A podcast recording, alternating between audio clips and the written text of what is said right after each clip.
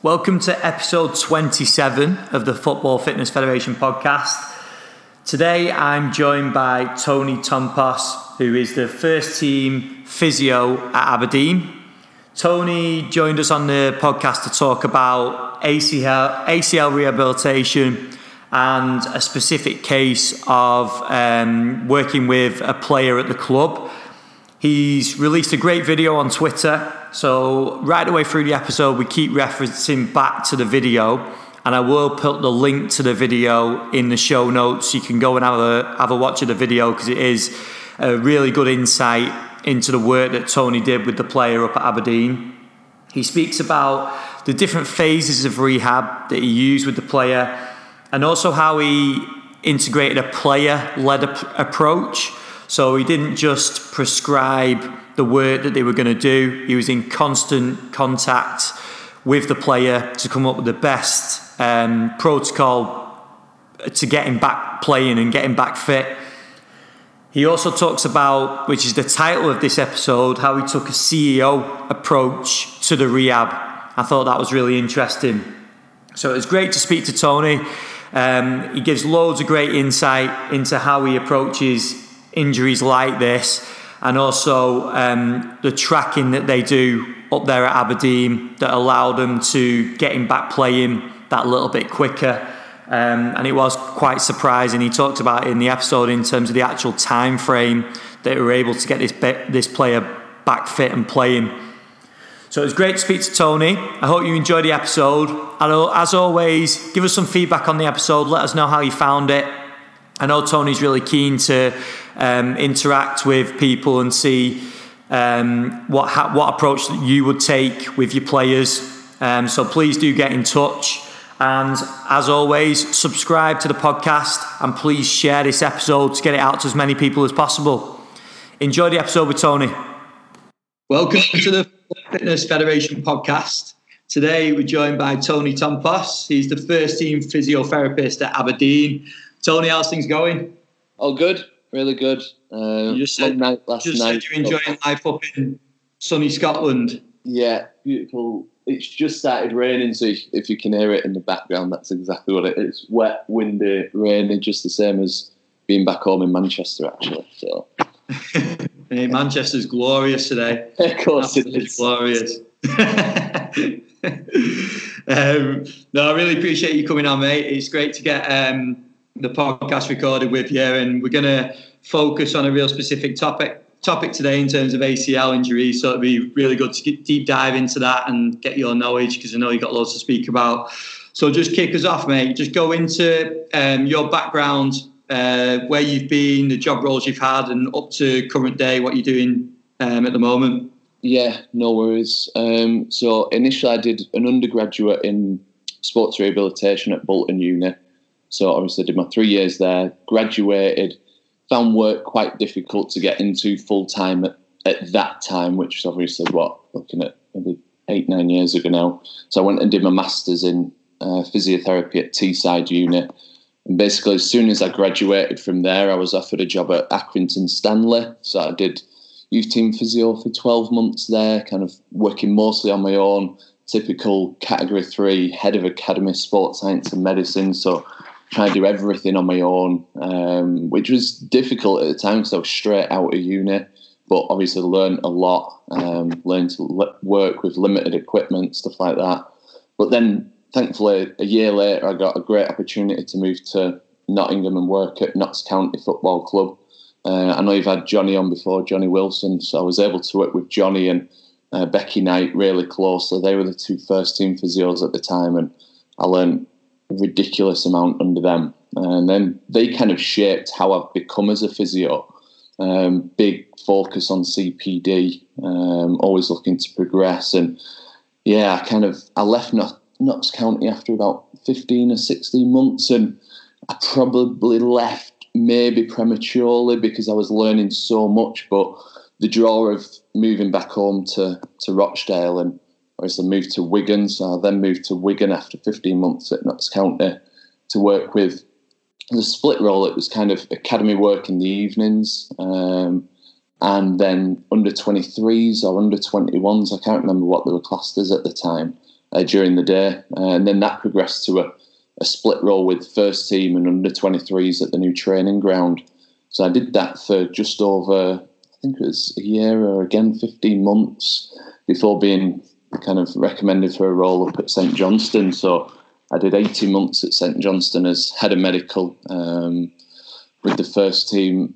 Really enjoyed it. Um, we finished fourth in the first season uh, when I was there, and thoroughly enjoyed it. Um, but again, it started to feel like I was uh, working in a silo again, just because it was a small department in terms of sports science and medicine. Was a youth team physio, but we kind of trained separately first team S&C coach. But again, just because there was only the two of us, it was kind of one was on the pitch, one was in the gym, and it was very difficult. So when the opportunity came up at Aberdeen Football Club to work with Adam Stokes and Graham Kirk, so Adam's the head of medical, Kirk is the head of S&C sports science. The draw was just too much, so uh, I've been there now for just over a year. Um, there was the draw of new training facilities, which are coming in next season. The draw of the kind of putting forward research and actually doing clinical research, and that's where we're at now um, in terms of presenting this case study on this ACL repair that we've done. So we spoke um, well a few days ago now about the topics that we could cover, and you brought up a few obviously common injuries with players, and you said obviously about the ACL and the work that you've been doing. I thought it'd be really good to focus a whole episode on it and, and really go into detail on it, which we haven't yet done. I know Johnny uh, did touch on it a little bit, but only briefly. So I thought it'd be really good to to go in um, in more detail with you. So to kick things off, well, let's go into the initial stages, and we are going to link a lot of this in to the work that you, you're doing and done, and also the video footage that you're going to have out on Twitter, and we'll be linking loads of links in for this, so the guys can go and check it out because it is that the video's quality and it gives a real good insight. But just start us off, mate. How when a player goes into surgery, just talk us through the basics basics of what's happening, and also your approach um, in your role when the player comes out of surgery in the first few days of recovery? Yeah, sure. I mean, very briefly, I'll, I'll touch on that very small period between injury, realization that you've ruptured your ACL, and surgery, because for us that was 10 days. So the player injured it in pre season. Um, typical example of how you tear your ACL. Um, boot stuck in the turf. It was an AstroTurf pitch on a very sunny, dry, hot day. Um, his foot was planted, knee fell into kind of dynamic valgus knee position, internally rotated at the hip. So the kind of knee in and toe out position, uh, which is the most common, and, and felt a popping sensation and, was unable to continue. So speak about the first couple of days after surgery, that's not actually that bad a part. It's the couple of days after the initial injury. We got the MRI report the next day, which confirmed ACL rupture. Um, so that's a that's the most challenging period, I think, psychologically, because you've got to give the player all the advice and all your experience on on what to do in the future, because it's not some people don't return from ACL injuries. Now, that's changed massively over the last 10, 20 years, and that a lot of people are returning from ACL, but certainly not a lot of them are returning to the pre injury levels. So we have to kind of break that news to him that there's a increased risk of early onset OA. Have to let him know that there's surgical options and there's non surgical options. So he could choose if he wanted and felt strong enough to go conservative. But we had to give him everything that we can offer as a medical department for then him to make the, the key decisions because it's his career at the end of the day. Um, but yeah, kind of during that 10 day period, we met the consultant, recommended um, surgical repair, reconstruction. Um, so I know I'm I'm speaking to mostly fitness and S&C guys, so I don't want to um, go too much into the actual surgery, but basically, what the surgery that we got with uh, the player was an internal brace, um, and that was done in Glasgow. So the internal brace is basically it's a seatbelt to protect a reconstruction and repair of an injured ACL. So traditionally, the gold standard of ACL reconstruction is uh, to debride to get rid of the uh, residual ACL tissue without any attempt to repair the ligament, um, despite the fact that sufficient tissue remains for a repair to be considered. Um, so what the the brace does is you retain the ACL um, ligament from its femoral and its tibial attachment, and you put this two millimeter, I think it is, um, two millimeter polyethylene tape through, and that's the internal brace. Um, and then that allows the ACL to heal naturally rather than using a hamstring or using a full patella tendon uh, to act as a ligament. So the internal brace, it's not a it's not a ligament itself. It's it's literally there just to allow sufficient healing of the ACL during repair. So it basically acts as a scaffold um, where the ligament grows through the lattice structure of the brace, supporting the re- regeneration and healing of the injured ACL. Um, so this means that for us, it's in it's retaining its natural tissue, so it's retaining its nerves and proprioceptive properties. Um, but again, just to kind of confirm, it's not a synthetic ligament. It just protects and supports the ligament during the early phase of recovery.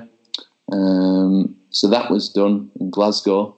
And then coming back to your question, uh, which was how do you speak to a player the next few days? Well, you have to give him confidence that we're going to plan the best possible ACL rehab um, so that he's got goals to hit. And that was the whole basis of the rehab. It was a task based rehabilitation pro- protocol. We weren't going off time, we weren't doing any guesswork. Everything was planned from from basically the minute he injured his knee, we'd started to engineer a macrocycle for him uh, and how we were going to get him back to to fitness and back playing football as quickly and as safely as possible. It was it was a very visual like this show. This is all showed on the video, which we, we will link in. I, I know I keep saying that, but we will because it is it's a very easy um, thing to watch, and you get a lot of what Tony's talking about um, in terms of the surgery, but also the the rehab after it. Um, but what I think it's a good time to go into like you mentioned before a little bit about psychology, and this stage is obviously going to be really key because, like you said, some players don't recover from this. So, what is your approach in this period, and how do you keep players on track? Sure. Um, obviously, I'm not a psychologist. I'm a I'm a physio. Now, being a physio, you've got to be highly empathetic. Um, and now, thankfully, we had an athlete, and um, the player in question was an athlete. It not kind of it's it's not like I, sh- I hope he doesn't mind me saying he's not got all the skill in the world. He's he's a left-sided centre half. He's played for 15 years, over 350 league appearances, but he's done that because he's he's a very fast, strong athlete. So that was a big thing for us when we were planning his return to play. And he's telling us he wants to return as quickly as possible because he's in the final year of his contract. It's happened early in the season, so his aim. So when we give him the prognosis of it's between six and twelve months, and usually players return at nine months. He want he was desperate for the six month mark because the six month mark would have meant that he returns just after the winter break, which we obviously have in Scotland from New Year to it's like the 21st to the 25th of January. So we have two or three weeks break.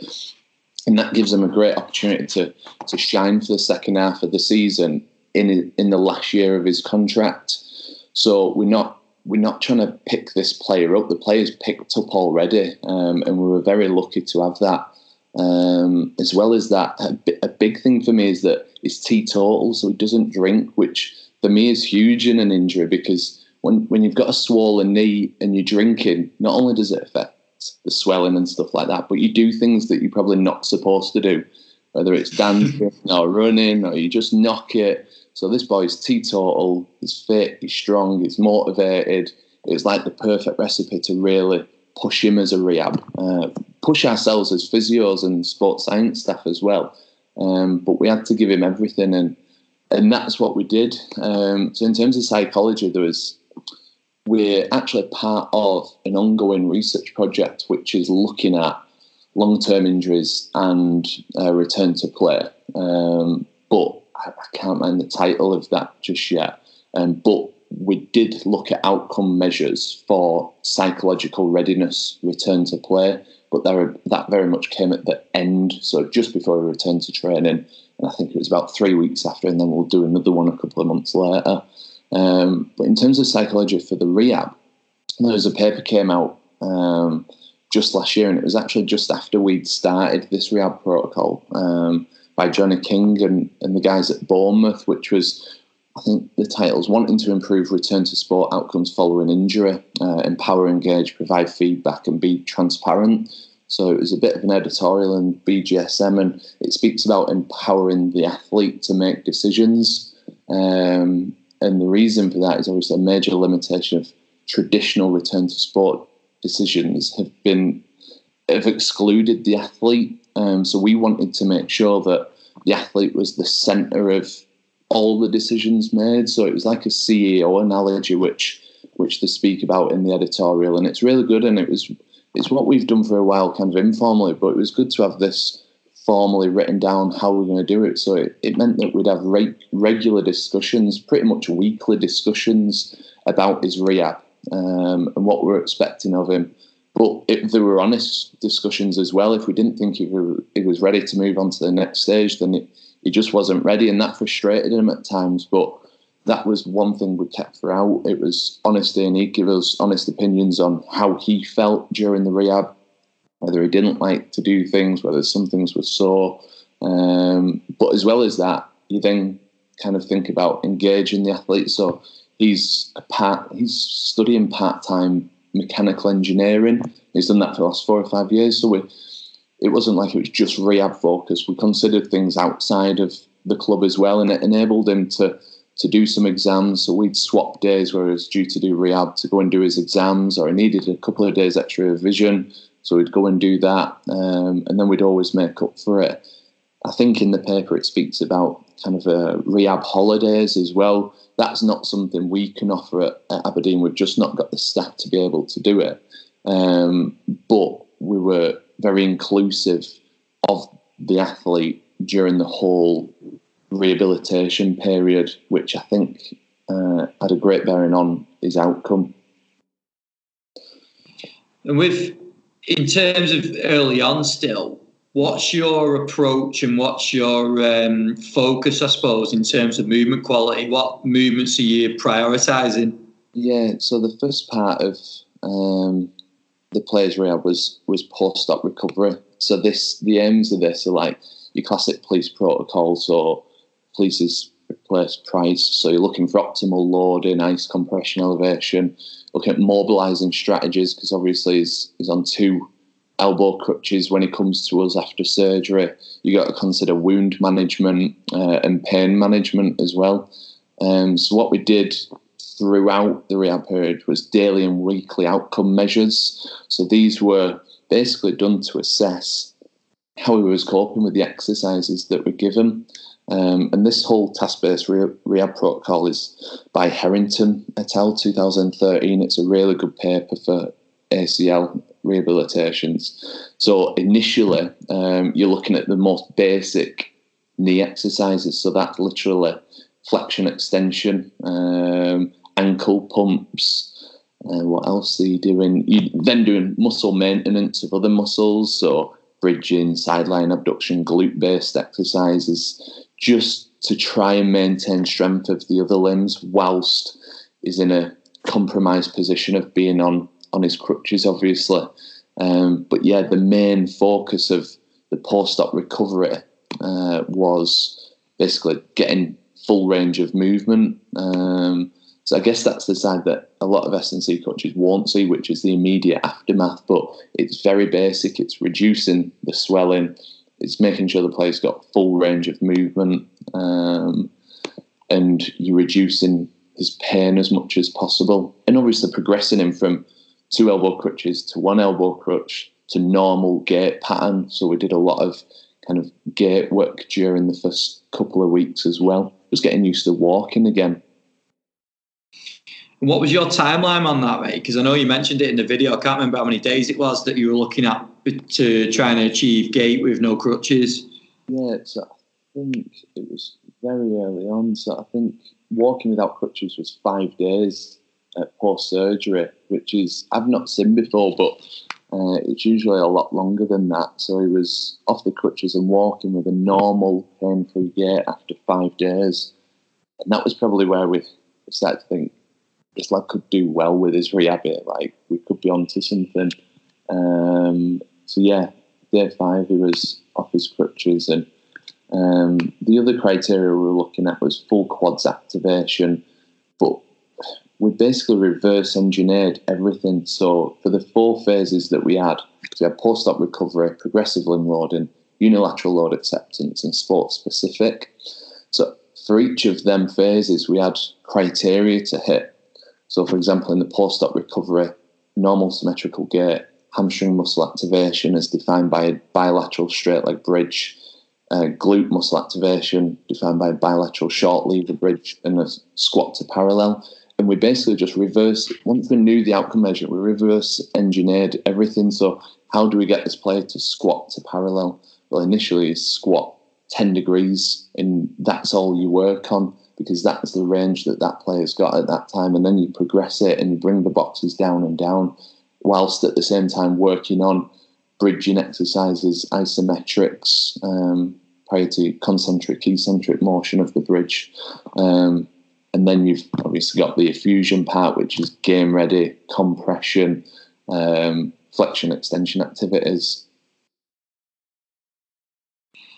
And when you progressed him on, obviously he was going through a lot of these different movements, and you can see the progressions on the video in terms of the squat squat mechanics and um, the single leg work you were doing as well. Yeah. But you also um, mentioned about using blood, uh, blood flow restriction as well. So obviously this is an area that's that's building up, and there's more and more research research coming out about it all the time. But what were your experiences with that, and what were the benefits that you saw? Uh, so we started uh, the player on blood flow restriction training after phase one, so after post, immediately post op. So we weren't including him immediately after, just because of a bit of a yellow flag, maybe just straight after surgery. So we started that. I think he completed his post-op phase in 19 days, so just short of three weeks. Then we progressed into progressive limb loading. And basically, once he was able to squat to parallel, which was one of his final criteria to hit, that's when we started to introduce some blood flow restriction training. So, have you had anybody on to speak about blood flow yet? No, we haven't. No, so I'll give a brief overview. There's a couple of really good podcasts. I think Stephen Patterson's done one um, on the Pacey podcast, um, and that yeah. really is into excellent detail of it. Um, so, as a physio, I'll put a link of these in the notes. Yeah, so I mean, I've used blood flow restriction training for the last couple of years. I think it was since since the in Stephen and um, like a CPD evening lecture. Um, and the idea of it is that obviously traditionally you would look to use seven a minimum of seventy percent of your one rep max to elicit strength, hypertrophy, kind of stimulus, what you want. But with blood flow restriction training, it's hypothesized that you only need to use about 20 to 40% of your one rep max to elicit similar morphological and strength responses. So when you look when you're working with a player who is significantly compromised, which is obviously an ACL rehab, it means that we could get in similar benefits to traditional weightlifting, but with much less weight going through the knee. Um, so basically, to to measure blood flow restriction, we use these cuffs and you look to use limb occlusive pressure. So you do that by measuring the pulse, the most distal pulse once the cuff's on, and you pump it up. And once you occlude the most distal pulse, that's your limb occlusive pressure. So you use that using like a Doppler ultrasound so you can hear the pulse. You pump it up, and when you can't hear that pulse any longer, that is your 100% limb occlusive pressure. But we obviously don't want to work at that because the the restriction on the cuff should be high enough to occlude venous return from the muscles, but low enough to maintain our arterial inflow into the muscle. So you work at between 50 and 80% of limb occlusive pressure.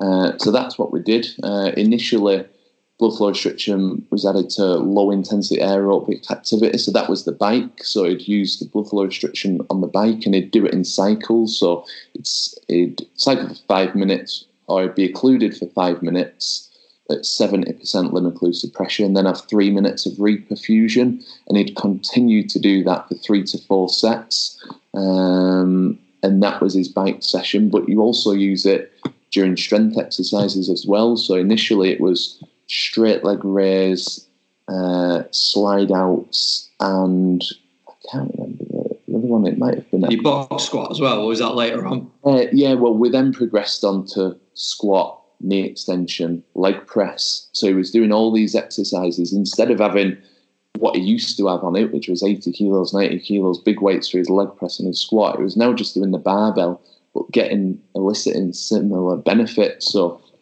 the way you you build your rep scheme up is we started at three sets of 15, building up to 75 reps. So that was a set of 30 initially, and then a minute rest, and then three sets of 15 following that.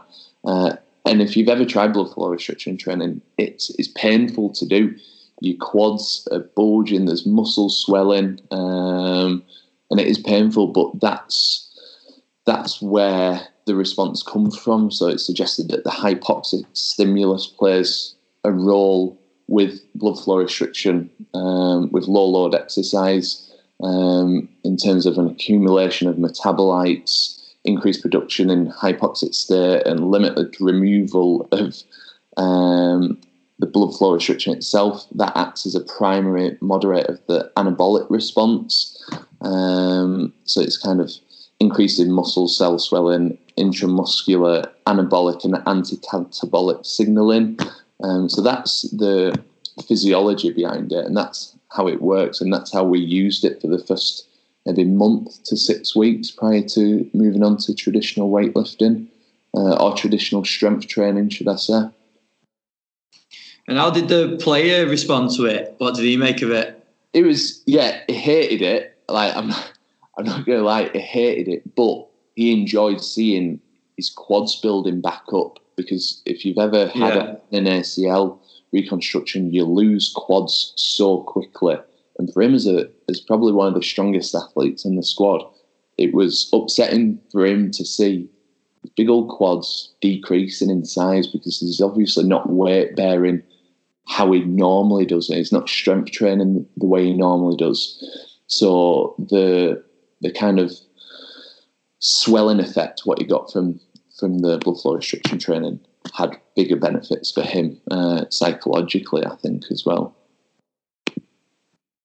Yeah, and one thing I wanted to ask you as well is your approach to not only the injured leg but the the fit leg as well. So, how would you approach that in terms of the range of motion work and then the strength work as well? Sure. So, the range of motion stuff he didn't do on his right side, um, just because it was. And I'm talking for the first two or three weeks because he's using that right leg to move majority. So he's going upstairs using his good leg. He's got full range of movement. We don't need to increase that. Whereas for his injured leg, he's obviously has a requirement to increase his range of movement.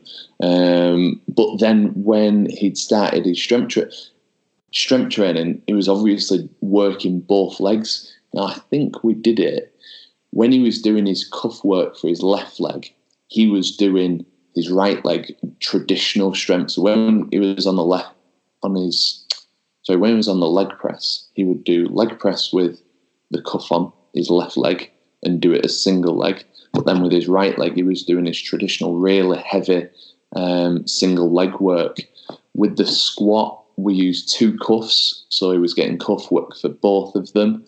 Um, and then his other exercise, which was step ups, he did cuff work on both, so he just swapped the cuff over. Now we do have two cuffs, but because you don't want it to be, you didn't want restriction of both at the same time. He just used used his left leg first, and then once he'd done his set, once he'd done his seventy five reps, he then did it on his right leg as well.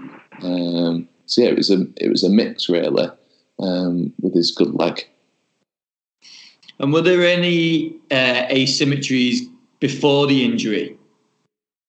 Uh, no, no, we didn't IKD test him. That's not something we're doing in pre-season, but we do do hop testing. So, like a lot of teams now, I guess, like our pre-season testing, it's not to try and reduce the risk of injury. It's more outcome measures based. So we look extensively at hop testing. So we obviously did single leg hop, triple hop, crossover hops with all the players. Uh, we did do some strength stuff with the handheld dynamometer, um, but again, these are all outcome measures that can be used for, or, sorry, baseline measurements that can be used for when the player gets injured. Can we get them back to the pre-season baseline? So that's what we did in pre-season. So as well as all this, this fitness and strength and sports science stuff, we did hop testing was a big one, and quality of movement testing. So we did the QASLS, tuck jump, and single leg squat. And again, these were for if the player has a catastrophic knee injury, we need to get him back to this level. So I remember with this player, his hop testing, right and left were equal, um, and they were actually the highest in the whole squad. But his QASLS testing, which is marked zero to ten uh, for tuck jump and uh, single leg squat to box. Again, this is in the Herrington paper.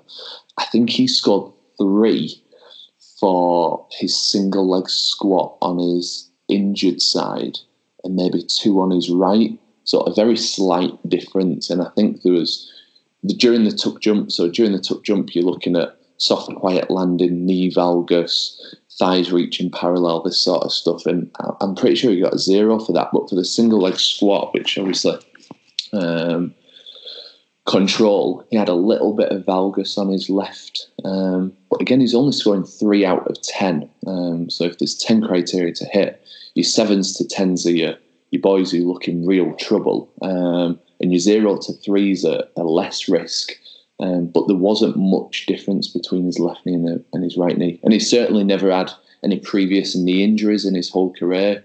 Um, so yeah, maybe that contributed to no difference really. Yeah, and you, and you mentioned a little bit there about the the exit criteria, and that's something I wanted to ask you about as well. So you put on the video um, a few of the exercises he was doing. It was obviously based on the the exit criteria and what you guys had designed towards the back end of the program. And were all of those um, those markers something that you decided on from previous tests, or was it just something that you um, targeted when he got injured? So the exit criteria that we had for the player was all from the task-based rehab protocol, which is Herrington's paper, and we deleted a couple and added our couple. So it's it's basically a modified version um, of the Herrington paper what we chose. Um, so let me have a look. I'm just trying to bring it up just to refresh my memory. Um, what the next exit criteria was. But because of the testing we'd done, we were able to add that into to his exit criteria.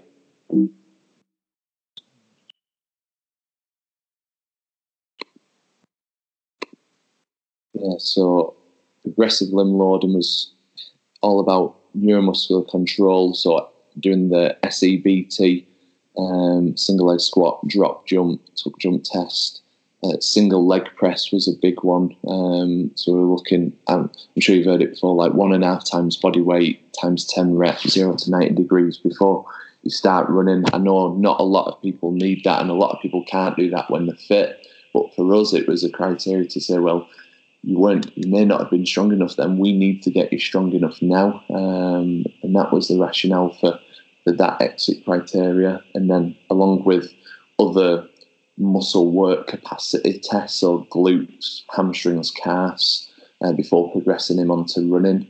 Um, so again, everything was reverse engineered. So for the single leg press, it was nowhere near 120 kilos uh, times 10 initially, but we just worked with the blood flow restriction and then built him up um, gradually, um, and then he achieved it.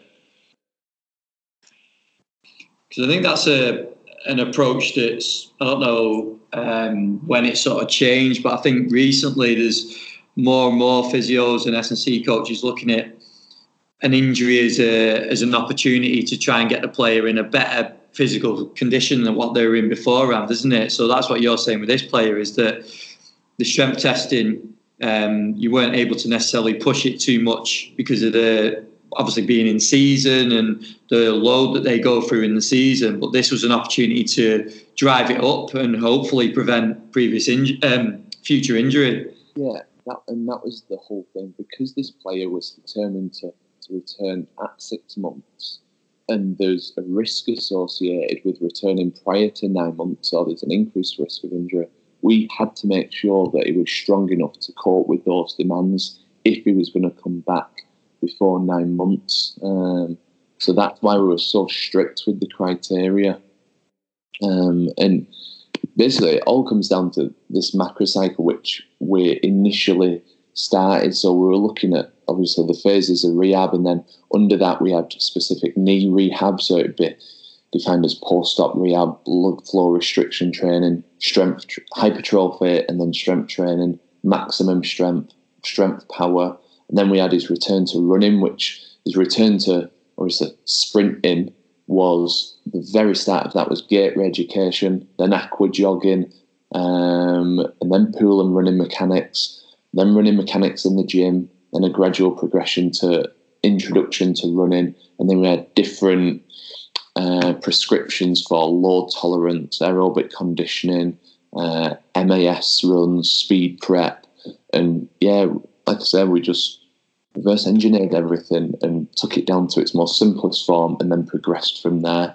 Um, and if he was able to achieve criteria before what we expected, then his return to train date was brought forward. Um, and that was very motivating for him to stay on course and, and to work as hard as possible.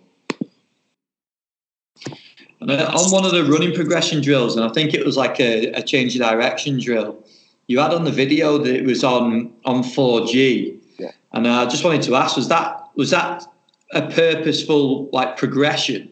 Like was it a starting on 4G and then going to grass, or was it a case of going grass then 4G, or was it just a case of that was what was available? It was a, it was a, it was a there was a couple of reasons behind it. First of all, we could have gone out to to the grass, but I've got a big thing of like reducing fear of injury. So he obviously injured his knee on um, on AstroTurf on, on a 4G pitch. So he had this thing, he had it in his head that that was the reason he injured his ACL. Now, there's no way of, of confirming or denying that, but that is a huge thing in Scottish football with the amount of 4G pitches that we have. I know there's a petition, I think, going on with the, uh, who is it now, the Scottish Players Association there kind of demanding that um, the in the SPL there shouldn't be 4G pitches. Um, so from my point of view, it was just reducing that fear and anxiety about returning to 4G. So we obviously have a 4G track at our stadium. So because he's not doing any change of direction, he's not doing any cutting, I'm not doing anything reactive with him. It was just a gentle introduction to running uh, some lateral footwork, some linear footwork, stuff like that. So it was about breaking down that barrier as though you, you can train on 4G, like especially in Aberdeen. Like three months of our season is on 4G during the winter, um, just because of the weather. So if he was going to avoid 4G for the rest of his career, he wouldn't have much of a career up in Aberdeen. Um, so it yeah. was it was more about just reducing that fear, um, and that's why we started on that, and then obviously progressed him onto grass and stuff like that. Because we we speak to a lot of players, and I suppose it is um, more based in Scotland, but then also like semi-pro level players, and they talk a lot about not being able to maybe not being able to train on 4G or not being able to play uh, during games that are on 4G. So, what are some things that if you were to speak to players and they said that to you, obviously that that, like you said, it can affect careers and where they are going to be playing if they if they are going to be able to play or be available. So, what would be some things that you target with those sort of players? Well, the thing is, there's there's research, the kind of UEFA stuff, the UEFA studies suggest there's no difference between injuries on 4G pitches and injuries on, on grass pitches. Now, from physio point of view, working on 3G, 4G and in grass, you do see differences as well as the way the game's played. It's obviously massively different, but we see different injuries come on 4G, and that's usually joint related. So you usually get joint related issues on on the harder surface, and that's just that's that's basic knowledge, really. Like if you play on a harder surface, your your ankles are going to be a bit sore, your knees are going to be a little bit sore, and your hips are going to be a little bit sore. Um, but I've not seen a increased amount of ACL injuries compared on the 4G compared to grass. However much this player wanted to convince me, um, I've just not seen it. I'm not, and maybe in 10 years' time there'll be research that says there is an increased risk of, of injury on a 4G pitch. But for me, working on it every day and, and grass on every other day or whatever it is, whatever time period of the season we're in, um, you just tend to have more residual symptoms from a 4G. So lads are a little bit stiffer, um, especially with the change from grass to 4G. Lads are a bit stiffer usually after after training on 4G. And the issue with some of the 4G pitches in the SPL is that they're not pristine 4G. They're used to support the community, so they're being used every day for the academies um, and for football in the community. So it's not like the first team just go on there on a match day and it's this brilliantly, brilliantly laid 4G pitch, the pitches get ruined quite quickly because of overuse, and, and that's another thing I think the players have. But any any player who comes up from England, it is something I mention and, and ask about in, in the medical because they're just not used to it. They may have played on it in academies, but a lot of them aren't used to playing on 4G, especially competitive league matches. So that is usually a change for the English lads coming up. And to, to sort of touch on like surface based work and the changing surface, you on the video you were progressing some of the the neuromuscular control stuff and the and your jump progressions with some landing on like the um, the fat pads, weren't you? And changing the emphasis of when they were landing, you were you were adding some external uh, stimulus to it as well. So can you just touch on that? Yeah. So uh obviously neuromuscular control is is huge for ACL injuries, and especially when we've got this ligament which is healing as a ligament, neuromuscular control is huge. So we started in the gym, um, and we used a paper by Myer et al. 2008. So that's trunk and hip control, neuromuscular training for the prevention of knee joint injury, and that paper is based on on female athletes, obviously because there's much greater uh, injury risk for females. But we've basically used that for for our injury prevention for ACL injuries, but especially for our rehabilitation of ACL injuries. So it starts uh, very basic, um, and that's just hopping from double leg hops, lateral and linear, like you say, onto the Airex, and then you progress to single leg, um, then you progress to the Bosu ball. And this is all gym based neuromuscular control. And then you kind of throw perturbations, so whether it's throwing, catching a tennis ball and um, avoiding catching a tennis ball and doing little volleys on the Air And this is all NMC stuff. And S&C probably look at it and think, what are you doing? But it's crucial for the initial part prior to doing your plyometric stuff on the grass. We want good control of the knee and, and using the Airex and the Bosu and external perturbations via volleys or tennis balls or actually pushing the player, um, I think help with neuromuscular control. Um, so that's what we did. Yeah, we used the Airex. We did hop holds onto the Airex. We did lateral hop holds, 180 degrees hops. Um, and it was just a gradual progression through the phases. And then once he's completed that, you're then doing kind of cross hops and really reactive hopping in the gym before progressing onto the grass then and and that then becomes more plyometric. So we'd kind of start with double leg, low hurdle hop catches, and we'd do that linearly and then laterally, then progress to a higher hurdle, but still just doing catches. It's probably not true plyometric, but then we'd introduce the low hurdle and do reactive linear and lateral jumps and a bigger hurdle, reactive ones. And then we'd be looking at um, single leg catches over a small hurdle and then a bigger hurdle.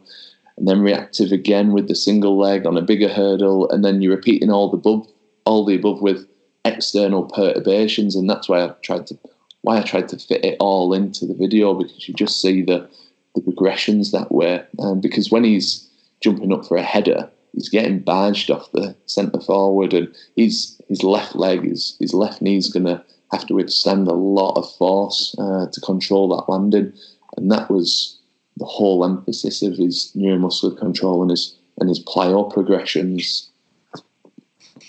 And you also added some. Um, you talked about like position specific work as well. So I think you said he's a centre half, isn't he? Left left sided centre half. Yeah. So position. right. Yeah, yeah. Left sided centre half. So he's played left back when we're playing against a quick winger, and if there's no quick wingers, then he'll play centre half. That's how it's traditionally been used, I think. Yeah.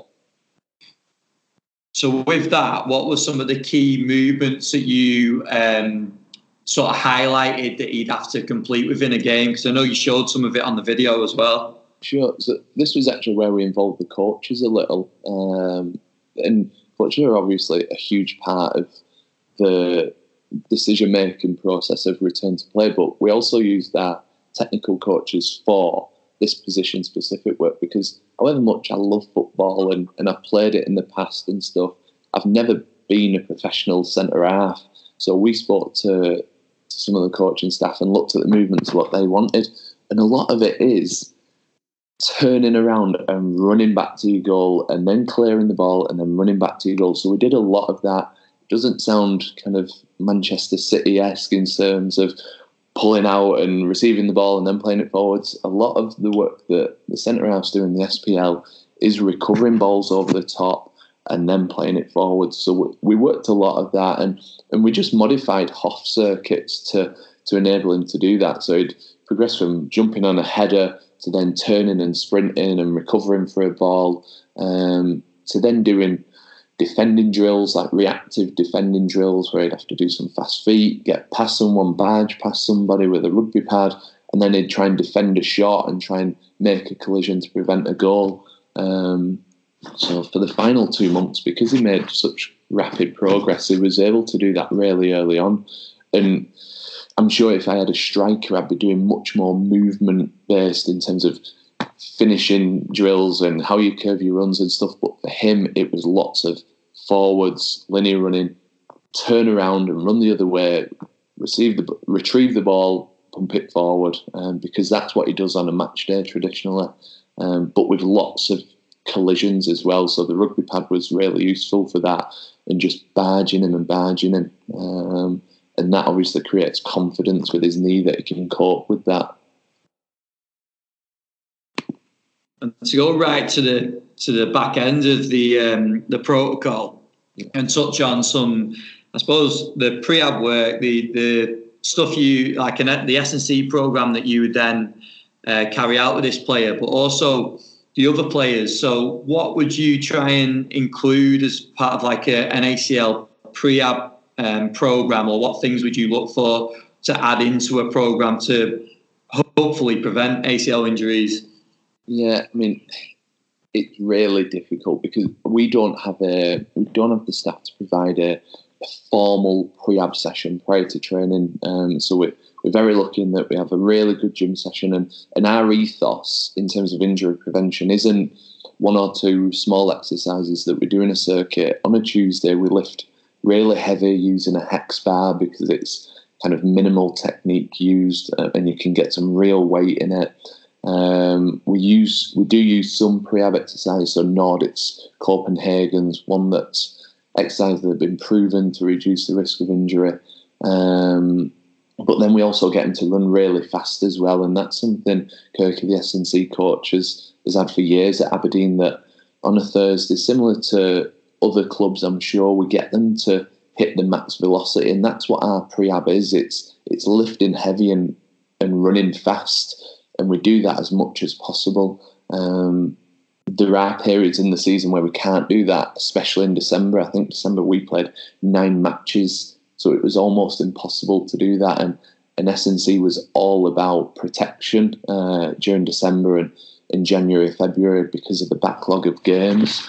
Um, but usually we try and go heavy in the gym and run fast on a Thursday, and that's our that's our ethos for injury prevention. In terms of ACL specific, we do work with players who we've highlighted maybe from the QASLS testing in pre-season, and we may give them control work to practice either in the gym during the gym session or prior to training. Plus, there's lads who have had previous knee injuries, so we do the same with them. We give them control work exercises to do. Um, but in terms of pre-ab ACL, what do we do for specific exercise around it? ACL, we, we don't do them. We just lift heavy and run fast. Um, we make sure they move well. Um, and the boys who don't move well during testing, we work with them much closer than we would for everybody. And what about more specifically with the case of the player we've been talking about? What what's his sort of focus? Is he just going back into that team program now, or has he got specific focuses that you're carrying carrying um, on to, to work through with him? Yeah, I mean, so his S&C program, you're right, is slightly different because he's now, what are we now? We're in February, so he'll, uh, well, March now, so we, he's seven months now, I think. So he returned to, to training in just less than five months. Um, and he returned to friendly action um, in, I think it was just over five months. So he had a month's full training um, and then took part in a game. And he actually got shipped out on loan on deadline day. So he's, he's not played a competitive game for ourselves. Um, but we work closely with, with him and what he's supposed to be doing outside of the club. So um, he does his his traditional stuff, so which is his hex bar, and he runs fast. But he also does lots of quad strength because we know that quad or a lack of quad strength increases the risk of, of re-injury. So although his IKD testing prior to return to play is right equaled his left, we still want to maintain that. So he's still basically how we've planned it is that depending on the minutes the players will determine what exercises it does. But at the minute, it's playing 90 minutes week in, week out for his loan club. So he'll do one big posterior chain strength exercise. Um, they'll do one heavy anterior chain, um, anterior chain exercises, um, which is slightly different to, to everybody else. And then also, I just wanted to to wrap it up really with because you spoke at the very start of the episode about um, him not drinking being teetotal and that being, uh, I, suppose, like a, a, positive in terms of his recovery. But five months is a is a rapid turnaround, and I'm sure there's many players out there have been through this sort of injury, and they've they've been nine months plus. So, what what are the other factors you see as as being so, as his fast turnaround? It was in my opinion, it was a combination of everything. Um, it was the correct surgery for him. It was an isolated ACL tear. He didn't have any uh, chondral damage. He didn't tear his MCL. He didn't tear his meniscus. So we were able to to get him the surgery needed quickly. Um, he was obviously super motivated, super motivated. We as a medical staff were were super motivated to to try to help him out as much as possible. Like working with him one to one was almost my my full time job for the last three months. I injured my shoulder myself, so I was I was working with him really closely. Um, but as of it was it wasn't just me. It was it was Adam, the other physio. It was Kirk of the S&C, and he was getting it from all angles. And um, yeah, how do you speed up ACL rehab time? I think it's it has to come from the athlete primarily um, because we could give the best rehab program which we'd ever which we've ever given, which is I think what we did. Um, we worked hard on it and we changed it and modified it whenever possible. Um, but if the player doesn't give 100% all in, does everything he can without question, and, and he did things he didn't want to without question. So he was doing morning, afternoon sessions, um, first in, last out, just to be ready, um, or to enable him to to have this quick return to play. Um, he questioned us a lot. Don't get me wrong. He questioned why he was doing things, um, but he, one thing throughout his rehab, what I noticed, he never complained once. He never said, uh, in an aggressive or kind of questioning manner, why am I doing this? As, as though he was frustrated. It was always a conservative, conservative approach. As why am I doing this? What's this going to do to me? Um, yeah. Whereas you see many players, I'm, I'm sure you've seen many players who who skip reps, who rush through rehabs or take too long during rehabs um, or doing exercises, should I say.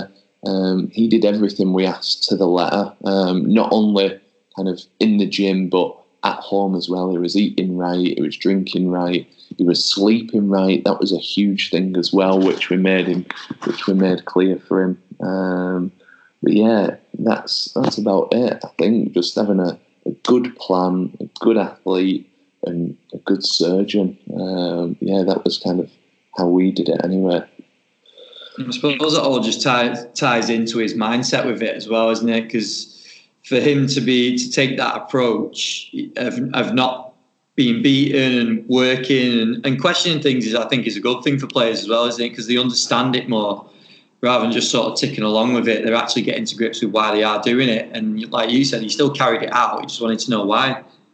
Absolutely. And wanted to know why for the right reasons as well. Like how does that get into the next part of his criteria? How does that push him on? How does that bring that estimated time frame of six months to less than five months? And and that's what we that's what he was able to do. Awesome. Well, I think that information there, mate, is absolutely quality, and we'll, we'll tie the videos in um, so the guys can go and watch that, yeah. and they'll get a really good overview of what you're talking about on this as well. So I do recommend to go and watch that. Where can the guys follow you? Where's the best place to, if they've got questions, where can they get in touch? Um, Twitter, I guess. Um, Facebook and Instagram are, are, just personal and private stuff, but it's basically it's just booze and, and, gin and stuff like that. So, but Twitter, Twitter is the main one for anything medical or physio or, or S&C. I, I try, I do try to post stuff, but um, I found working first team as I've been able to put out less and less recently, just because it's so busy. But I do try to retweet good quality information. Um, and obviously, I've got a couple of videos on there from previous reaps I've done. But yeah, if anyone does have any questions about it, or or even like ideas of how they might have done things better, like I love hearing that. That's the reason I put it out. I, I don't put it out to kind of like do myself in glory. is literally to to get feedback and to for people to critique it. And I remember when I put the hamstring out, I had loads of positive feedback, but I was really craving someone to critique it and someone better than me to question it and say, "Why have you done this? Maybe you could have tried this." And I did have a couple of people doing that, and and I learned so much from it. And that's why I tried to to share information so that people can obviously learn from it and and then you get other people jumping in and and I love that side of learning um, where you're learning from mistakes or you're learning from other experiences and stuff like that so yeah if you do see the video and you've got questions about it and you've got critiques and even on this podcast please get in touch and, and tell me where I'm going wrong or what they should do or what they would do and because that's a great way of learning for me Oh, that's quality. What's your Twitter handle, mate? Uh, I think it's just Tony Tompos PT. Um, I think I put that ages ago. It's obviously not personal training. It's meant to be a physiotherapist. So at Tony Tompos PT um, is where I'm on. So yeah, just just get in touch. That's awesome. I'll put it on when we release it on Twitter, and that's that'll all go out so the guys can follow you and uh, get in touch. But thanks a lot for uh, doing this, mate. I know I know it was a late uh, return home last night after your big win. So I wish you all the best for the rest of the season. No worries, mate. Thanks for getting in touch and great work with the podcast. I've really enjoyed listening to the last few and looking forward to see what you've got coming up as well. So well done, Paul. No worries. Top man. I'll uh, speak to you soon. Cheers, mate. Ta-ra. Thank you to Tony for giving up his time and also giving a great insight into what they do up there at Aberdeen in terms of the approach they take through rehab. It was such a comprehensive um, explanation of how they go about it from Tony. It was really good for him to, to give such good insight. And if you haven't done already, go and check the video out. I think he has broken it down into a number of different videos on Twitter as well, but it really does um, back up a lot of the work and it makes it very visual. You can see exactly what they were doing and um, you'll see a lot of the work that Tony explained in the podcast as well. So go and check that out. You can follow follow Tony on Twitter. He's at Tony uh, Tompos PT. So T O N Y T O M P O S and then PT. I think some of the biggest takeaways for me were, the, were where he talked about player mindset. So how we kept the player on track. I think it's very easy for players to go into sort of a depression in this sort of in, um, in with this sort of injury and it's really important for whichever practitioner is working with them to keep them on the right track. And that was obviously a big part of what Tony did and a big role that he played. And then also the player led approach. So it wasn't just a case of prescribing work for the player. Tony was in constant communication with the player, trying to find the best way possible of keeping him motivated, keeping him on track. And looking from the outside, I think that was probably a big part of why they were able to get the player back so quick. And then it, I think it was also great for it to hear him talk about the exit criteria that he was looking for from each phase, and especially towards the back end of the um, the rehab. A lot of players want to get back playing as soon as they feel sharp enough to do so. But I think it's really important for practitioners to use their experience and um, actually put some exit criteria in place for players to hit before they do get back playing. So I think it was this was a really in-depth episode. I think there was some great information there from Tony. So please give us some feedback on the episode and share it with as many people as possible. You might know um, teammates that are going through an injury like this right now, so it'll be a great episode for them to listen to. There might be physios out there working with players um, that are going through ACL or, or other extreme in- injuries as well throughout a season. And then also just try and share it with as many people as possible. I think it's there's some top information, so I do want to get this out there. As always, please subscribe to the podcast as well. And if you could just take a couple of minutes out your day, just head over to iTunes and leave us a five star review and just give us a little bit of feedback on which episode you've enjoyed the most. It might be this one with Tony, it, it might be one of the previous episodes, but what you took from that episode and which was the one you enjoyed the most, I would really appreciate that. Um, as always, massive thank you again for listening. Really do appreciate every single one of you who listens to the podcast. Um, I'll speak to you again next week.